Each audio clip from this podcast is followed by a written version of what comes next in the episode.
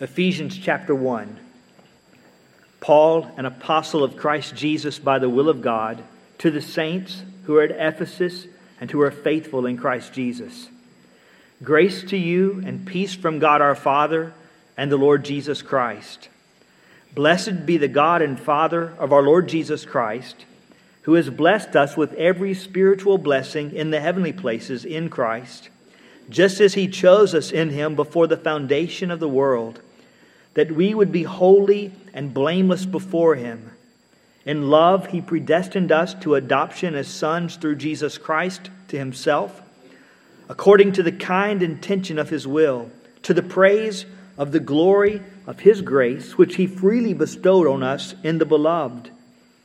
In Him we have redemption through His blood, the forgiveness of our trespasses, according to the riches of His grace, which He lavished on us. In all wisdom and insight, he made known to us the mystery of his will, according to his kind intention, which he purposed in him, with a view to an administration suitable to the fullness of the times, that is, the summing up of all things in Christ, things in the heavens and things on the earth. In him also we have obtained an inheritance, having been predestined according to his purpose who works all things after the counsel of his will, to the end that we who were the first to hope in Christ would be to the praise of his glory. In him you also, after listening to the message of truth, the gospel of your salvation, having also believed, you were sealed in him with the Holy Spirit of promise, who is given as a pledge of our inheritance, with a view to the redemption of God's own possession to the praise of his glory.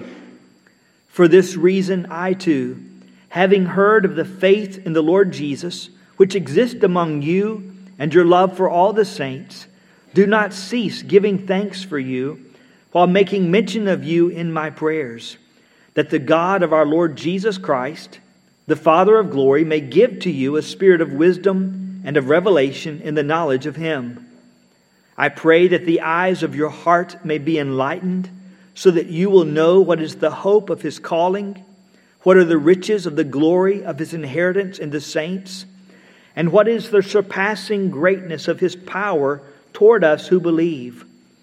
These are in accordance with the working of the strength of his might, which he brought about in Christ when he raised him from the dead and seated him at his right hand in the heavenly places, far above all rule and authority and power and dominion and every name that is named, not only in this age, but also in the one to come.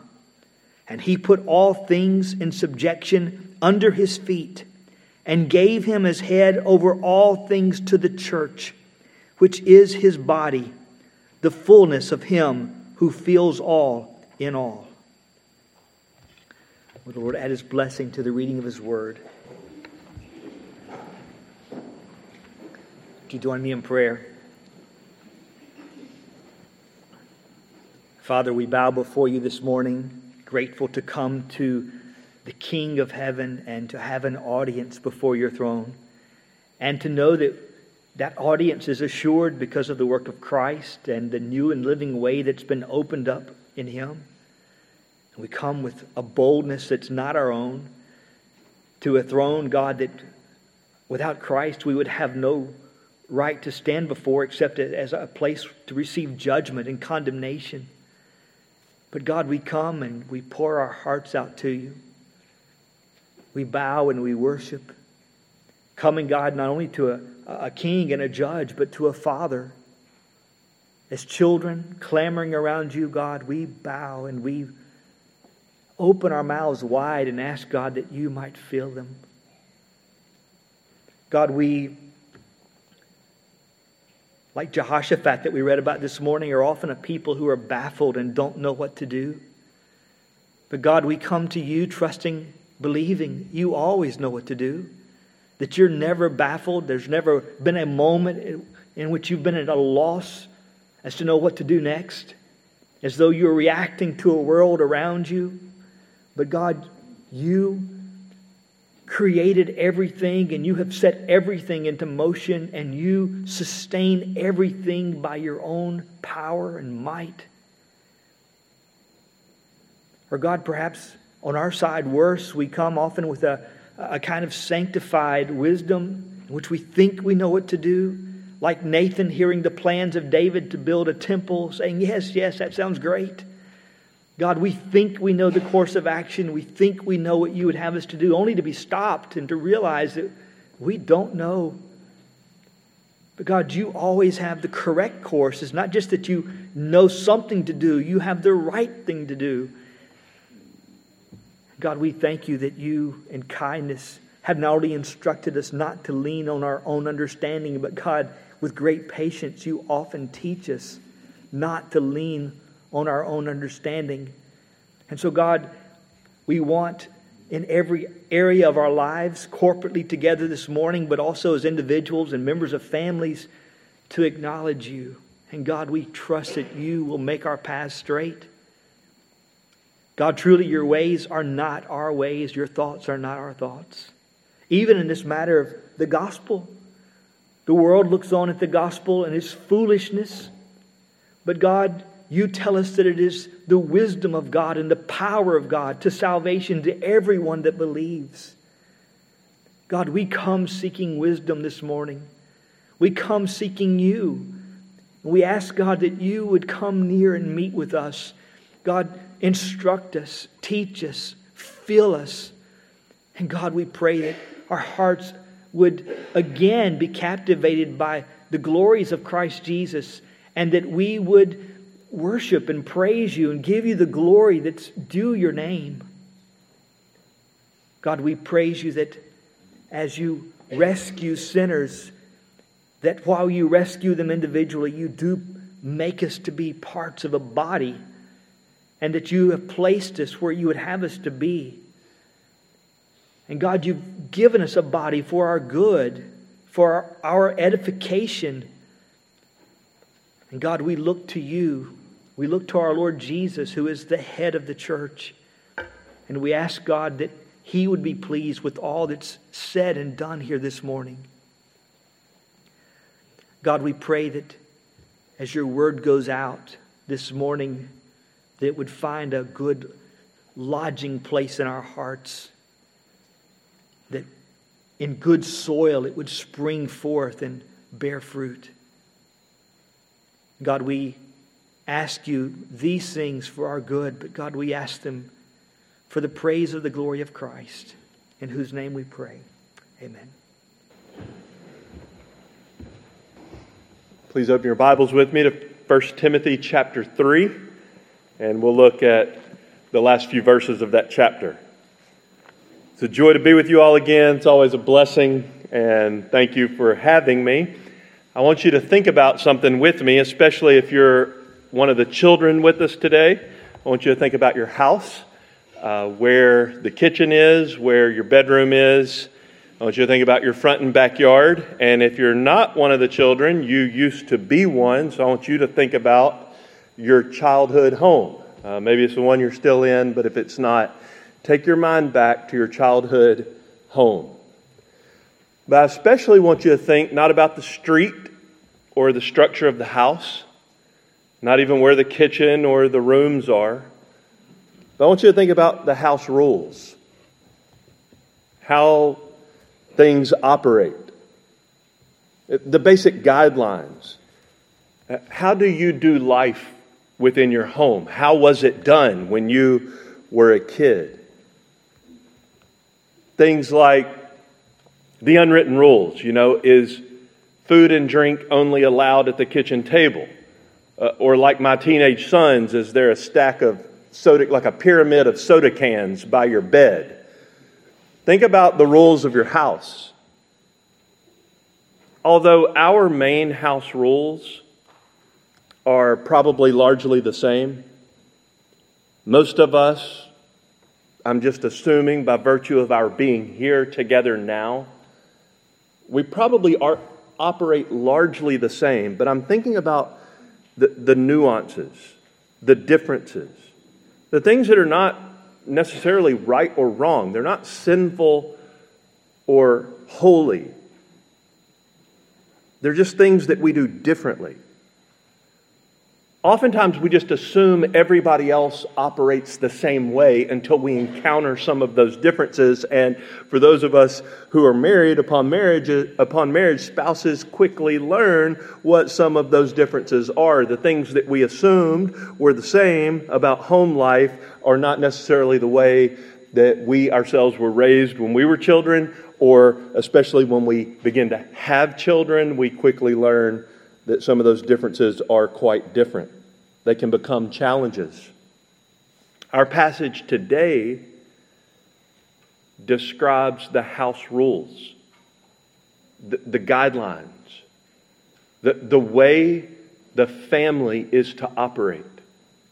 The, the passage literally says that the local church is, to quote God, the household of God. The local church, according to this passage, is the place where the only God who lives, the living God, makes his home. It infers that we're a family. But it speaks not only to that reality, but specifically how, therefore, we must live, how we are to conduct ourselves, and to do so on the basis of what God has done for us in Christ. I invite you to 1 Timothy chapter 3. Let your eyes fall on verse 14. I'll be reading from the New American Standard. Open your soul to receive the words of the living God. I'm writing these things to you, hoping to come to you before long.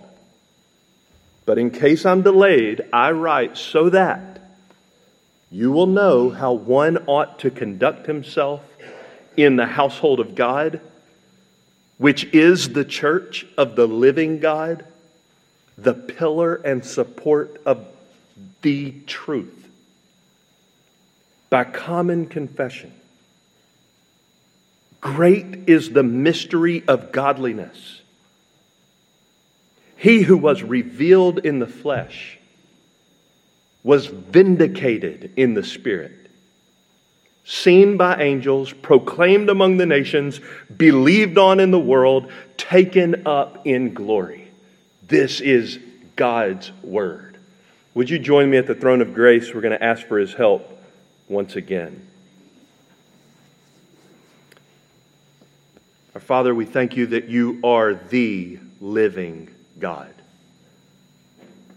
And we ask that you would so saturate, so dominate, so contaminate Christ Church New Albany and the hearts of her people with the truth of the gospel that the unavoidable, happy consequence would be an increasing joy of living in light of who Jesus is, what he has done, and that the way of conduct, the code of conduct in this faith family would accentuate the reality that Jesus is the one and wonderful Savior of sinners. Prove this congregation again and again, as you have done through the years of her existence until now, would you increasingly so prove this people, this church, to be Christ's people, making her look more like Him, and using her to point the neighbors of this community and the nations around the world to King Jesus. We pray this for your glory in Jesus' name. Amen. Well, verses 14 to 16 fall into two parts verse 14 and 15, and then verse 16. But before we jump into those two parts, let's make sure we not miss the forest for the trees, how this three verse section relates to the rest of the book of 1 Timothy. This is the purpose statement of the book. Paul literally said in our passage, I write so that.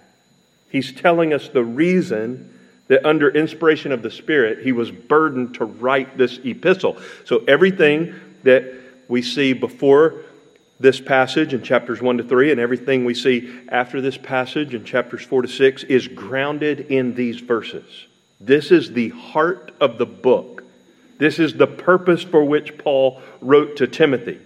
Verse 15 says, I write so that you will know, or one will know, how to conduct himself in the household of God which is the church of the living God, the pillar and support of the truth. That's why Paul wrote the book, so that Christians would know how we ought to conduct ourselves, how we are to live in the home that belongs to God. And so the two things we see, verse 14 and 15 and verse 16, are fruit and root. The aftermath of the work of the Almighty. What it looks like to be his family on the basis of what he has done for us in Christ.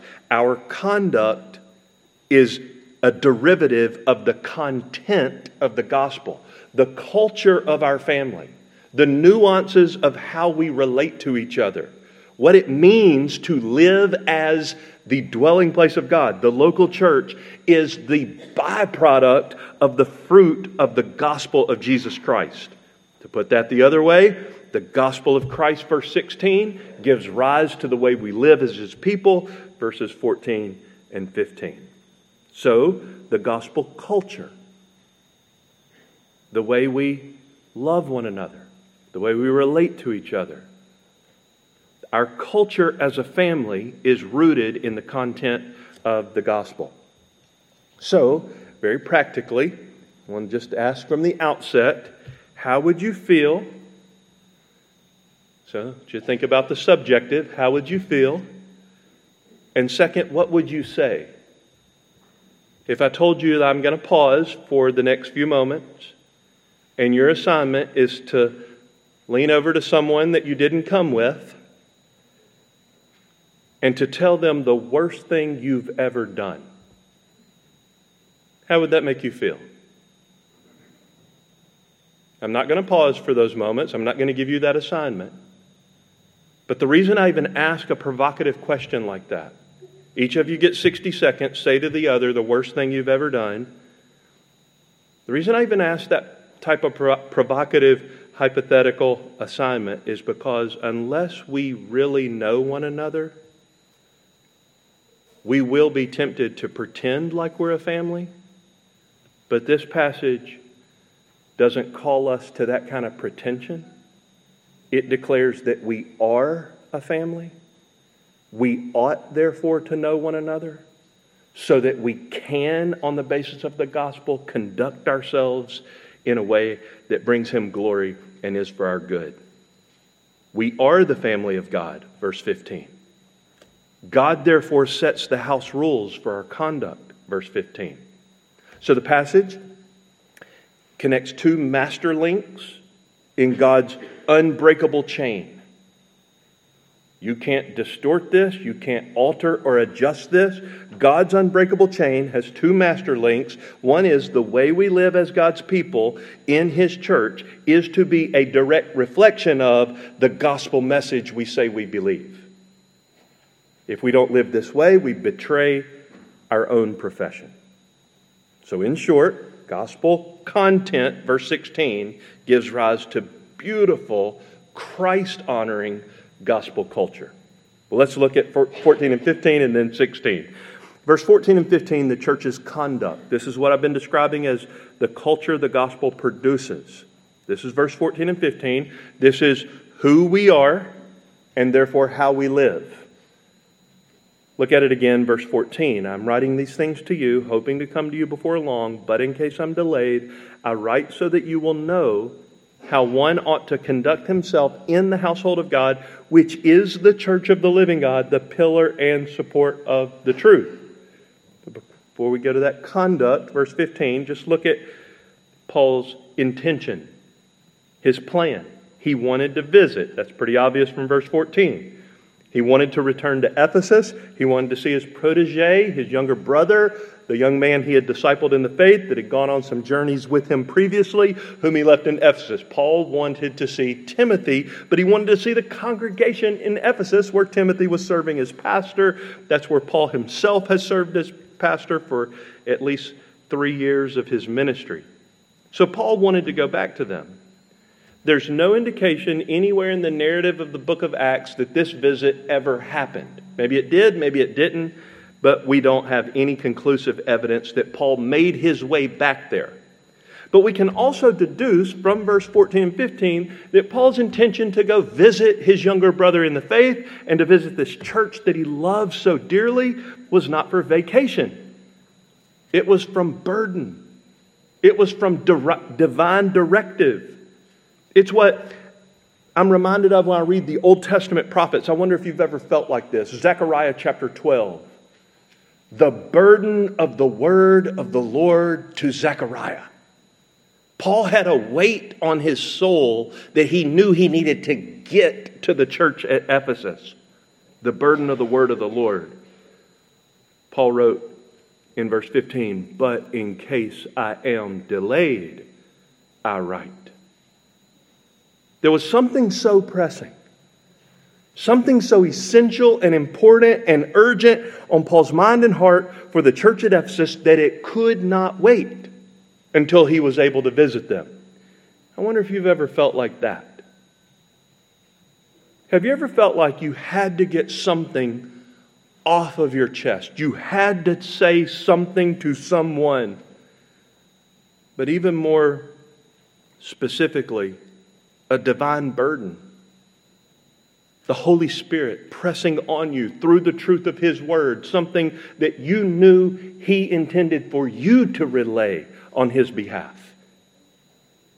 This is Paul's burden, and maybe like him, you've ha- had that experience where the longer you waited to say the burden, the greater the burden became until eventually you had to conclude, the face to face is ideal, Though sitting down in person is best, it wouldn't be possible for you to hold out any longer. So you sit down and you write a letter to express your God given burden. Well, because Paul wrote this letter under inspiration of the Holy Spirit, we can connect another dot. God knew that the church at Ephesus needed this message before Paul was able to visit them in person. That leads us to the purpose. What is the burden? Paul's purpose for writing, verses 14 and 15. There are three parts to this that I want us to look at. I write, verse 15, so that you will know how one ought to conduct himself. That's the heart of the burden. It's what we are to do. But all of that action is dependent on what we are. Which again is rooted, verse 16, in what Christ has done. I'm not sure if your parents or grandparents have given you the solid warning. Uh, kids, maybe you heard this not too long ago. You were going to visit your friend down the street or stay the night with a relative or another friend somewhere, and maybe your grandmother or your parents pulled you aside and told you how you ought to behave when you go to somebody else's house and how you ought to act when you go over there, maybe gave you some detailed instructions about what you are not to do when you go to somebody else's house, and maybe they followed it up. Uh, those of us who are older, former kids, maybe you can remember your grandmother, your grandfather grabbing you and saying, You are a, and fill in the blank with the family name. Not a derogatory thing, but a positive thing. Who you are your family name because they knew that maybe you didn't yet understand that when you go somewhere else, you represent them. They expected something of you. When you go somewhere else, you bear the family name. Even if nobody else acts right because you're one of them, you better behave a certain way. To put that another way, what you do while you carry the family name reflects on everybody else who carries the name. And here, Paul's saying what the church should do. Their conduct is rooted in the basis of who they are, whose name they bear. And more deeply, we could say whose they are. Who you are, whose you are, is to have a direct impact on how we therefore live in the family. So, the first description in verse 15 about what we're to do puts the accent mark on the people who belong to such a God. The second description puts the accent mark on the God to whom the people belong. Look at the nuance. You are a small part of the household of God. That's the accent mark on you. The second accent mark falls on him. You are part of the ecclesia, the church, the assembly of the living God. You're his household, and you are his household. That's the way the first two descriptions work, and the third is our duty, our job description. Look at verse 15. You are the church of the living God, but before that, you are to conduct yourself, quote, in the household of God. That's you. Household in this phrase is obviously not referring to brick and mortar, it's not the structure, it's not the building, it's the people.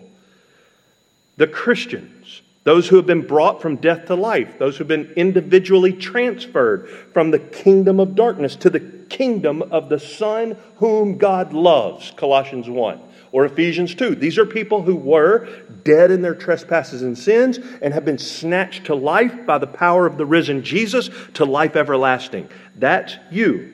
And you, plural, are God's household. The Christians who are the members of the church at Ephesus, they are God's household. Now, you start to apply what this means. Right? Don't just listen, waiting for me to say what you can already anticipate if you, plural, are God's household, it infers something about us in connection to Him. What does it infer? Christ Church New Albany.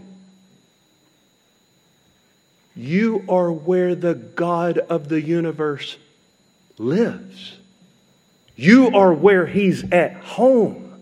You're where God resides. The first description in verse 15 points at the Christian family that belongs to God the Father. This is true of you. This is true of this faith family. You are necessarily the abode of the God of the universe. Now, it's an astonishing reality. It should cause our jaw to drop and maybe our lip to quiver. It's sobering.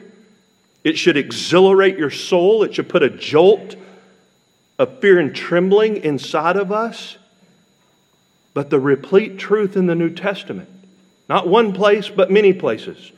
13 of the books of your New Testament written to entire congregations, underlining the theme over and over again. Explicit statements inside of those epistles. You're the dwelling place of God, you're His house, you're where He lives. Now, if we believe this, it would cause us to walk with an appropriate reverence, a fear and a trembling before one another, not a veneration of each other, not a fear of each other, but a holy, Christ honoring respect for each other, as several of the prayers that were prayed in the previous hour beautifully expressed how we would seek to outdo one another in showing honor to each other, seeking to be of some means of spiritual encouragement to one another. We would want to be an instrument in the hand of the Almighty to help somebody else become happier in Jesus if we believe this truth. It would do something to us. Our sacred treatment of each other for God's sake would be the result of our embrace of this reality. Think about Paul's rhetorical questions in another book. When he wrote to a church that wasn't so healthy, the church at Corinth, riddled with problems, Chloe's people report to me the problem such and such, and Paul answers each one of these questions and challenges in the church.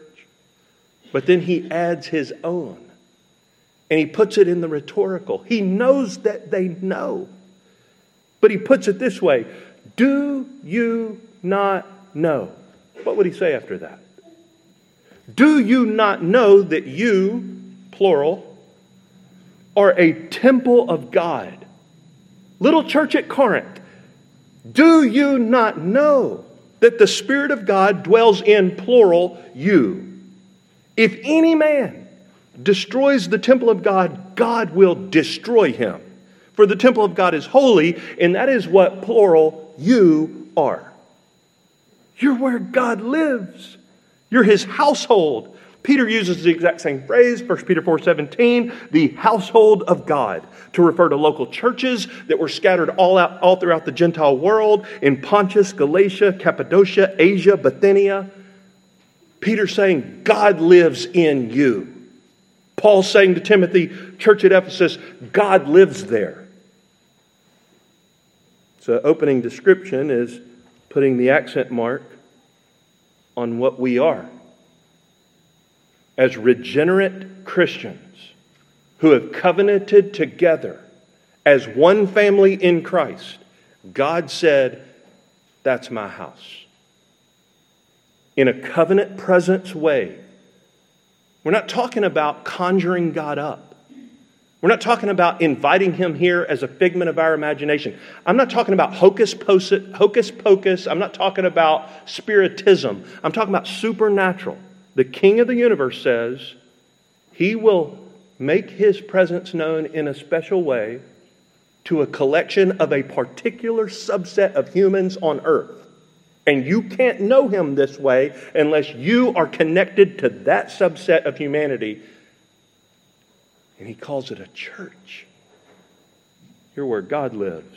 The second accent mark falls on him how you ought to conduct yourself in the household of God, the place where God lives, which is, look at the second description, verse 15, the congregation, the assembly, the church, the gathering, the ecclesia of the living God. Now, one of the studies that continues to allure me, I want to know more what God is saying about the place he dwells. But one of the studies that has catapulted 2 Corinthians, my soul, into the third heaven, that has transported me to help me see something of the grandeur and glory of God in Christ, is to study where God says in Scripture he loves to make himself known. What's the address where God says, if you will go there, I will meet you?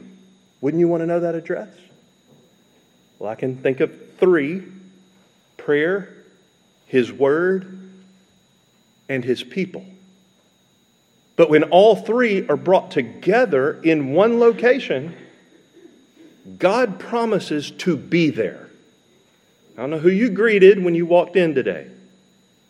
I'm here today to tell you God was between you and every one of them in a special way. God's presence, he says, in explicit ways, has been manifested in eternity past in what he calls glory. In the various temple portraits on earth in human history, God was present in a special way in the Garden of Eden. Though he's omnipresent and everywhere all the time, his covenant presence dwelt specially in the tabernacle and temple of the Old Testament. In individual Christians, God is said to take up residence. In New Testament churches, the living God says he makes his covenant presence known there. He's at home. He lives there. That's his house. And in eternity future, it will be the dwelling place of, quote, the living God. The Bible's clear that God dwells in us individually. The Bible is also dominated with a pattern that God makes himself known in a way that he cannot otherwise be known and enjoyed in the context of a covenant community called a local church. That's the second accent mark. You are part of the church of the living God.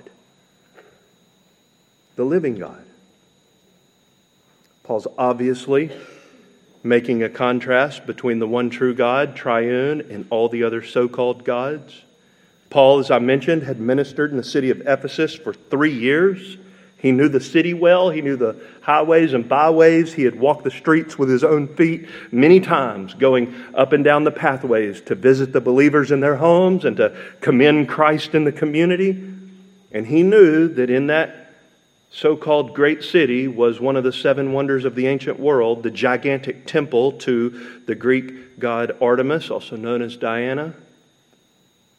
One of those seven wonders of the ancient world. And Paul is in Paul is asserting by inference that that God and every other is dead.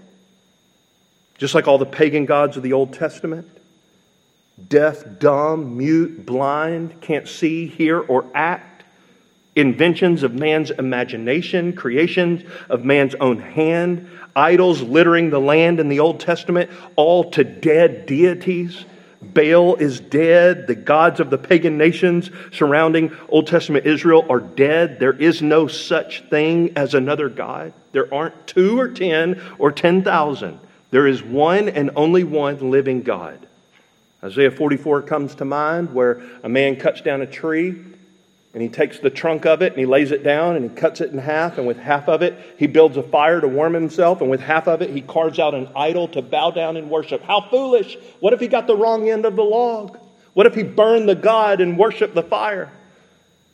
Every God is dead because there are no other gods besides the one true God. You are the assembly of the only God who is alive and in a covenant presence way, bought by the blood of Jesus, He's right here, right now. I know what you think about coming to church on Sunday, but if you believed that the presence of the risen Jesus was here in a special way, a covenant, gospel purchased way, nothing would be able to prevent you from being with this assembly when they gather. Barring divine prohibition, near death experience, you would crawl over broken glass to be here if you believed the king of the universe was in the building. And I'm telling you, he's closer to you right now than the pew on which you sit. That's what you are. You are the assembly of the God who lives. What a beautiful description. And then we get our marching orders, the end of verse 15, of what we're to do. Because we're his house, his abode, where God loves to dwell, make his presence known, and because he's the living God, we are to be the pillar and support of the truth.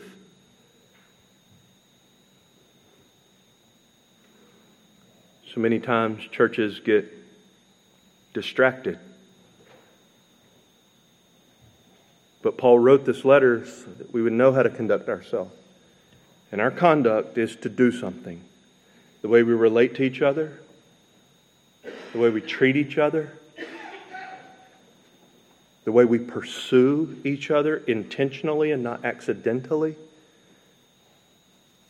the way we're not only reactive, hoping that somebody else will do something for us, but proactively, God, how might you use me in this body for the glory of Jesus? We are to do something in the way we relate. That is to hold up, to support, to showcase, to display the truth. God has entrusted his name, his character, he has entrusted his gospel message, which is the next verse, to his churches.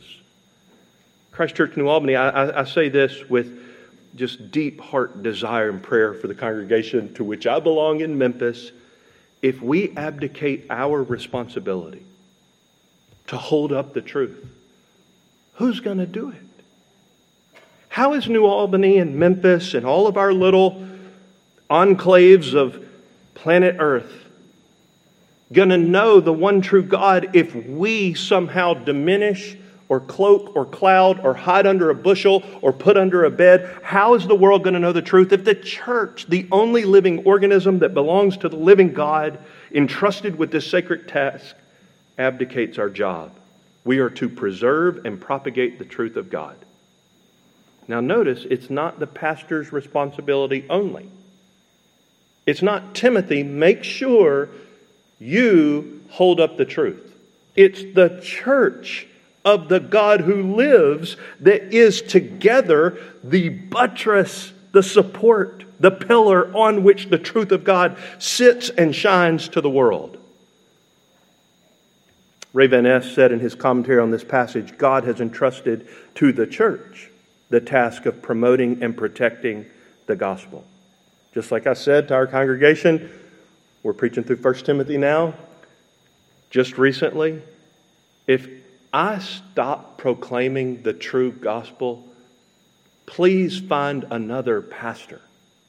It's the church's job, entrusted to the entire congregation, to see to it that the gospel is both protected, held up high, promoted, and propagated to the world. The truth. The truth is not an idea. It's not a ethereal set of unknown categories. It's a person. The Lord Jesus said of himself, I am the way, the truth, and the life. When Jesus is talking to the Samaritan woman, he said, The Father is seeking worshipers who worship him in spirit and in truth. Christ Church New Albany, you, you, not only you, not exclusively you. God has his thousands who haven't bowed the knee to Baal.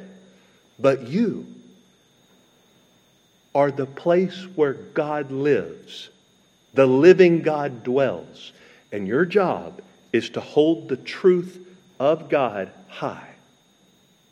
The way you relate to each other should not diminish the truth, should not obscure the truth.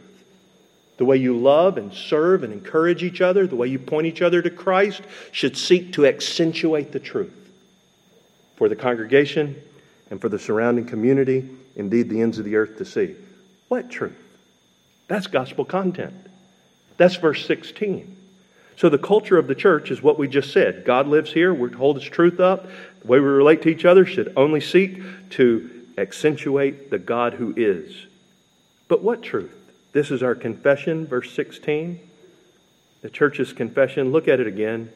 By common confession, great is the mystery of godliness. He who was revealed in the flesh, was vindicated in the spirit, seen by angels, proclaimed among the nations, believed on in the world, taken up in glory. A six line stanza of gospel dynamite. It opens with this phrase common confession great is the mystery of godliness. Common confession means it was probably well known to the churches of the first century the places where Paul and the other apostles had been, the place where churches sprung up in the known world between Jerusalem and Ephesus, and now Paul writing from elsewhere. And by common confession and the way the stanzas roll out these six parallel statements about the gospel, it perhaps was a hymn or a creed or some kind of statement that the early church would profess together when they gathered on the Lord's day for Christ centered worship. And those six lines of this common confession about the gospel, that's great mystery of godliness. No longer mysterious, no longer veiled, now open for the whole world to see. These six stanzas fall under two categories of theology known as Christology and soteriology. Words we don't hear often except for in church occasionally, but Christology is the doctrine of Christ. Who is He? Soteriology is the doctrine of salvation. What has God done in him to make us his friend? Christology and soteriology. This is the heart of the Christian faith. This is the content of the Christian message. This is the truth that the church ought not obscure, must not obscure. This is what we are to hold high. This is what should be on the pillar. This is the glorious gospel. The six lines of verse 16 about that gospel are in three pairs two, two, two.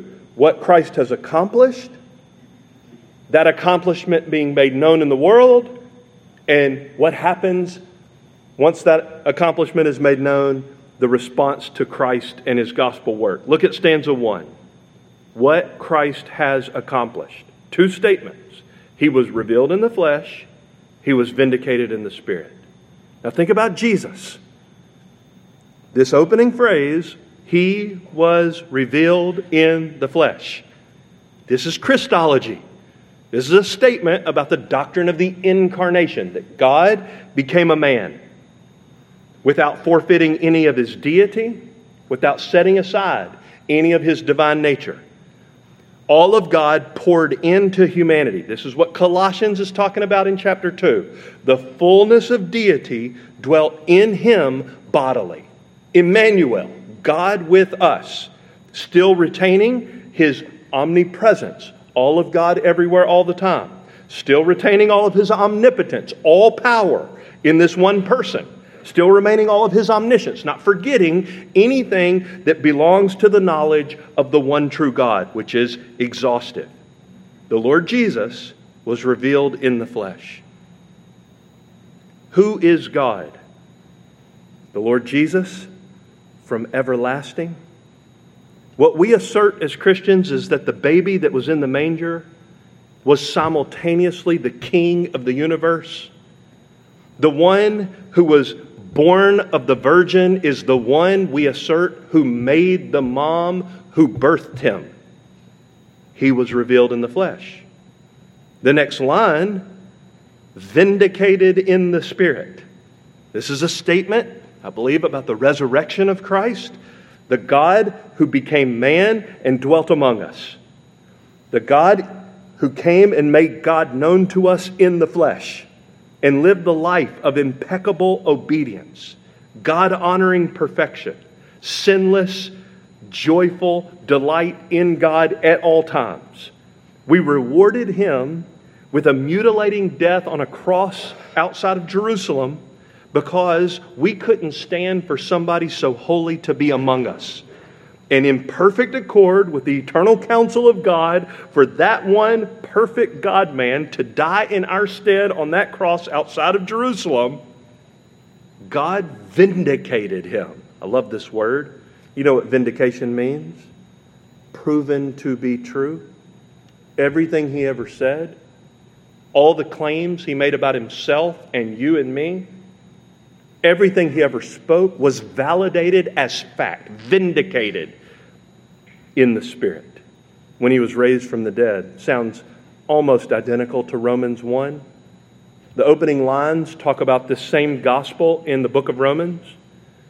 And in verse 2, it says, This gospel message was promised beforehand through the prophets in the Old Testament concerning God's Son, there's made known in the flesh born of a descendant of David according to the flesh, here comes the vindication, who was declared the Son of God with power by the resurrection from the dead according to the Spirit of holiness, Jesus Christ our Lord.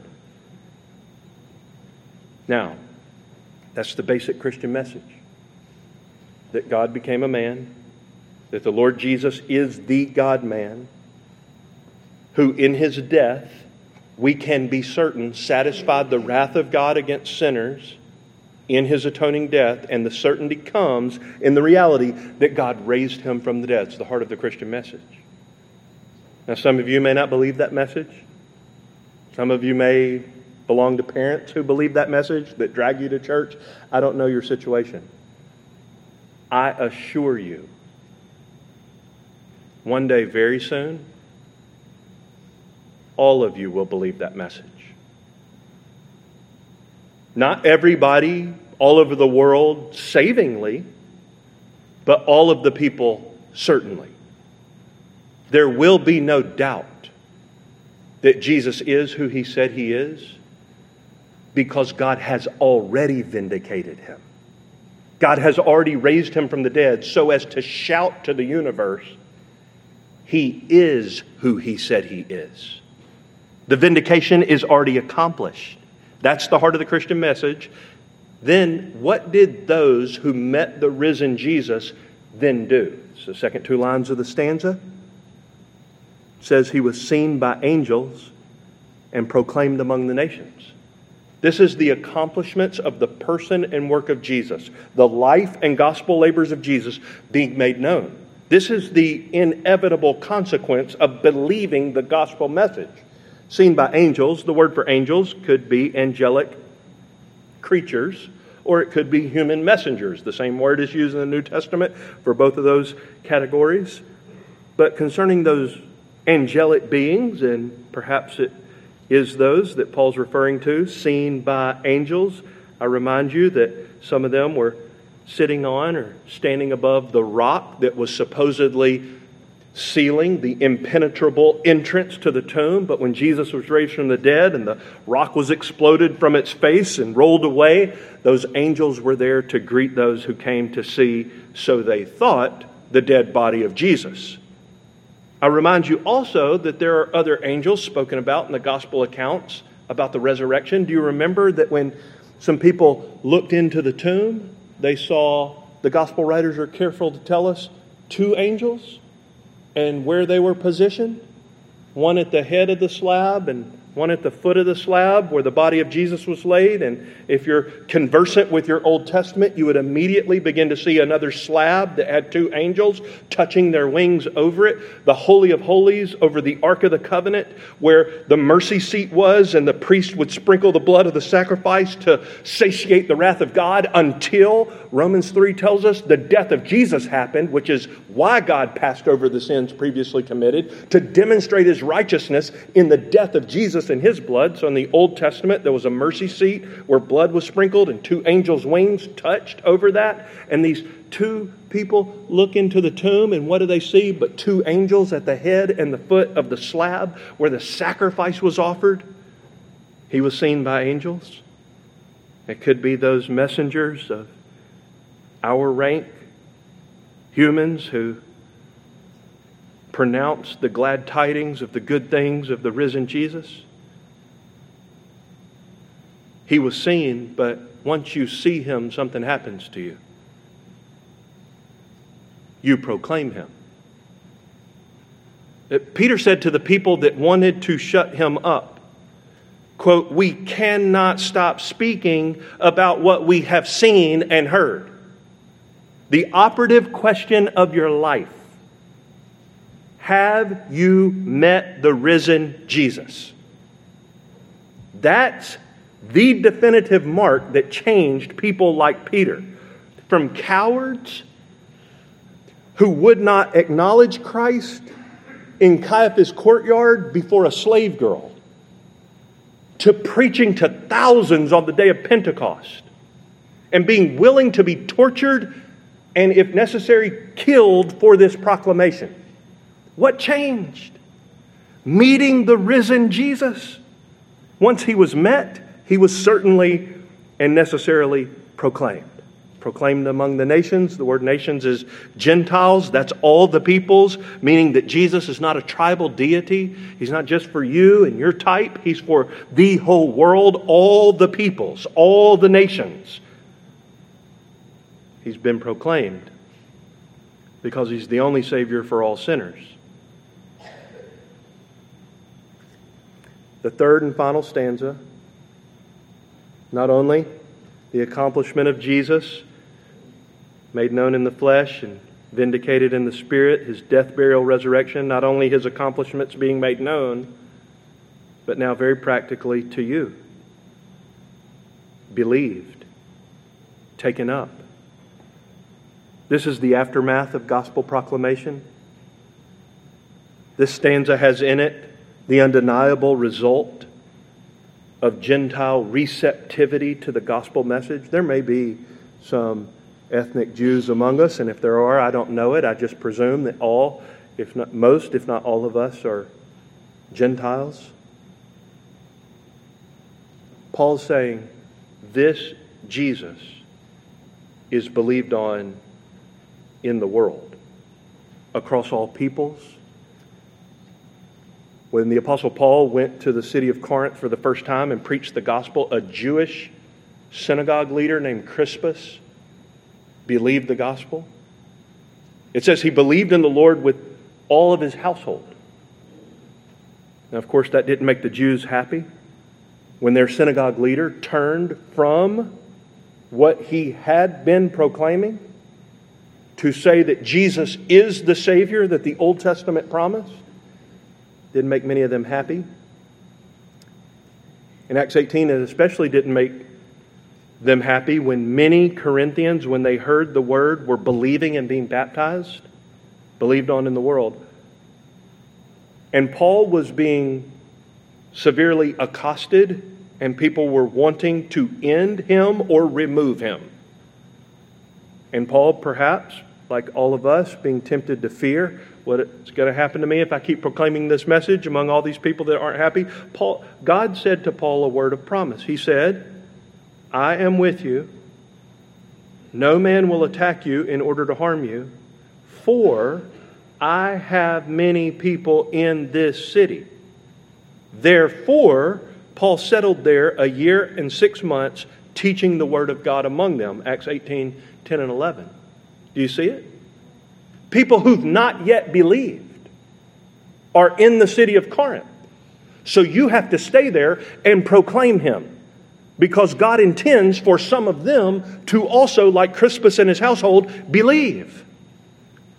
He was believed on in the world. And God's still doing the same thing today through stammering, stuttering preachers just like me, and Christian parents just like those who are in this room. And I'm here to say to you today the Lord Jesus Christ has demonstrated God's love for you in dying for your sins so that you could have a favorable meeting with God. He died for your sins to make atonement for your crime against the King of the universe. And he rose again from the dead, proving that if you will thrust your soul into his almighty arms, he will bring you safely to God forever.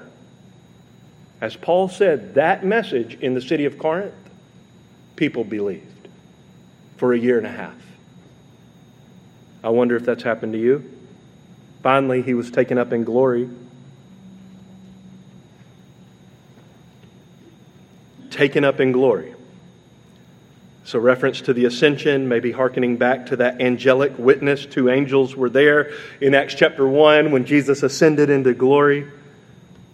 But Paul, in another place, the book of Ephesians, which we heard read to us, chapter 1 this morning, in that chapter it concludes by saying, The same power that God exerted when he raised Jesus from the dead and seated him at his right hand in the heavenlies, taken up in glory.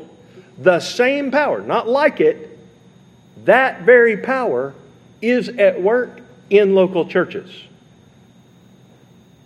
Ephesians 1 says, Paul's praying that the eyes of our heart would be open to see that the power God exerted when he seated his son in the heavenlies is the power that's at work in the Ephesian church when he was taken up in glory.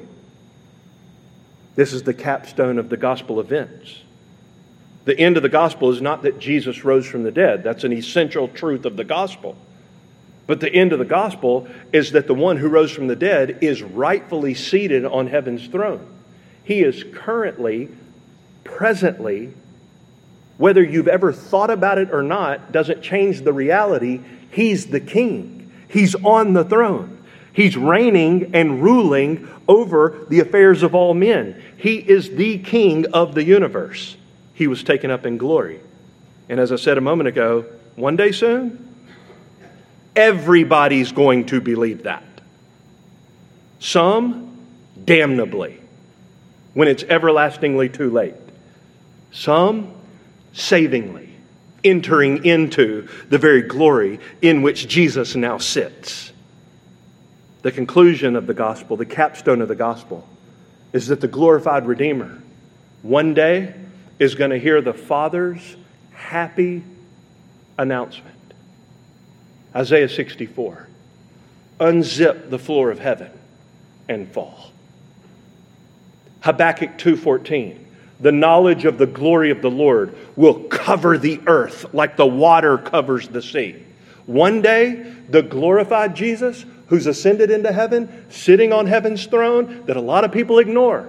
They think is a figment of these Christian people's imagination. That 2,000 year old story that some of you people can't just get over and you keep talking about. One day, very soon, that glorified Redeemer will flick the sun out of the universe and it will never be nighttime because the glory that beams from his person will illuminate all of heaven.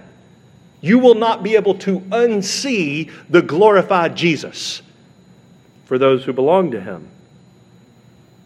But I've got to close by reminding you again what will happen to all who do not submit to him by faith.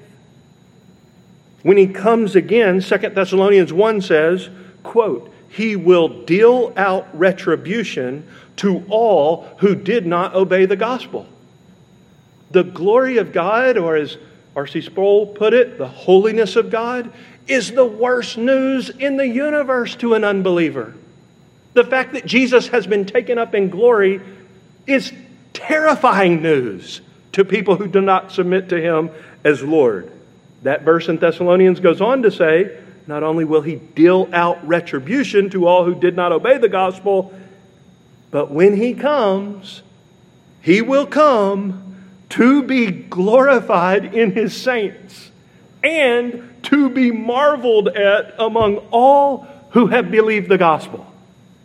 His taken up, being taken up in glory is the template, the prototype, the first fruits of what we soon will enjoy. Like him, really soon, all believers will see a smile break out over his face and will hear the glad tidings of this Lord Jesus saying, Enter into the joy of your master. The two applications are, I hope, abundantly obvious.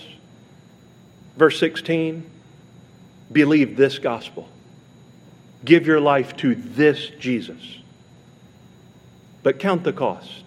Let, us make sure we're not doing lip service to a God of our imagination. When I say believe this gospel in verse 16, don't untether it from the truth of verse 15. If you believe this gospel, let me tell you the unavoidable consequence. You will joyfully bring your life in accord to a congregation of people who also believe this gospel. You will want to live with the God who lives. You will want to make your home where God's house is, the context of a local church. And together, you will want to amplify your individual ability to show the one true God to the world. You will want to increase the potential that you don't possess by yourself to help other people know this true God. So, together, the congregation is the pillar and support of the truth. It's uncanny how God arranges things. I thought the first sister who prayed, prayed the whole sermon in the prayer service. And I thought the last hymn we sang preached the whole sermon in poet, poetic form. I literally have in my notes two verses of the church's one foundation. The hymn we sang right before I stand to preach. Let me remind you of what you said. The church shall never perish, her dear Lord to defend, to guide, sustain, and cherish. He is with her to the end. Though there be those that hate her and strive to see her fail, against both foe and traitor she ever shall prevail. Yet she on earth hath union with God, the three in one, and mystic sweet communion with those whose rest is won. Oh, happy ones and holy. Lord, give us grace that we, like them, the already glorified saints, Lord, give us grace that we, like them, the meek and lowly on high may dwell with thee. Let's pray together. Oh, Father, we thank you that you have given your Son to be what you call the propitiation, the atoning sacrifice for our sins. We know that his sacrifice was accepted because you vindicated him. You raised him from the dead by the Spirit to life forevermore. And we doubly know that his sacrifice was acceptable to you, even for sinners like us, because you set him at your right hand on heaven's throne. He has been taken up in glory. And we pray, Lord, that you would cause his risen life to course through the veins of the body of this church. That you would cause King Jesus to be the centerpiece and great attraction to all who are within and to be the clear message to all who are without. We ask that until Jesus comes again, you would so fill Christ Church New Albany with the Spirit of the risen Jesus that He Himself holds the place of preeminence in the way this congregation relates to each other. That the conduct of this church would accord with the person and work of Jesus that the supernatural flow of the grace of the risen, exalted, soon returning Jesus would be the dominating power of this congregation. Lord, we ask that lots of people would both hear and believe the gospel message that's trumpeted from this congregation. And we ask that those who are in this faith family would both know and be known by one another so that they may be the instruments in your hand to minister your grace to each other. Help them, Lord, to be more like Jesus than they would have been had they not been united to this body of Christ.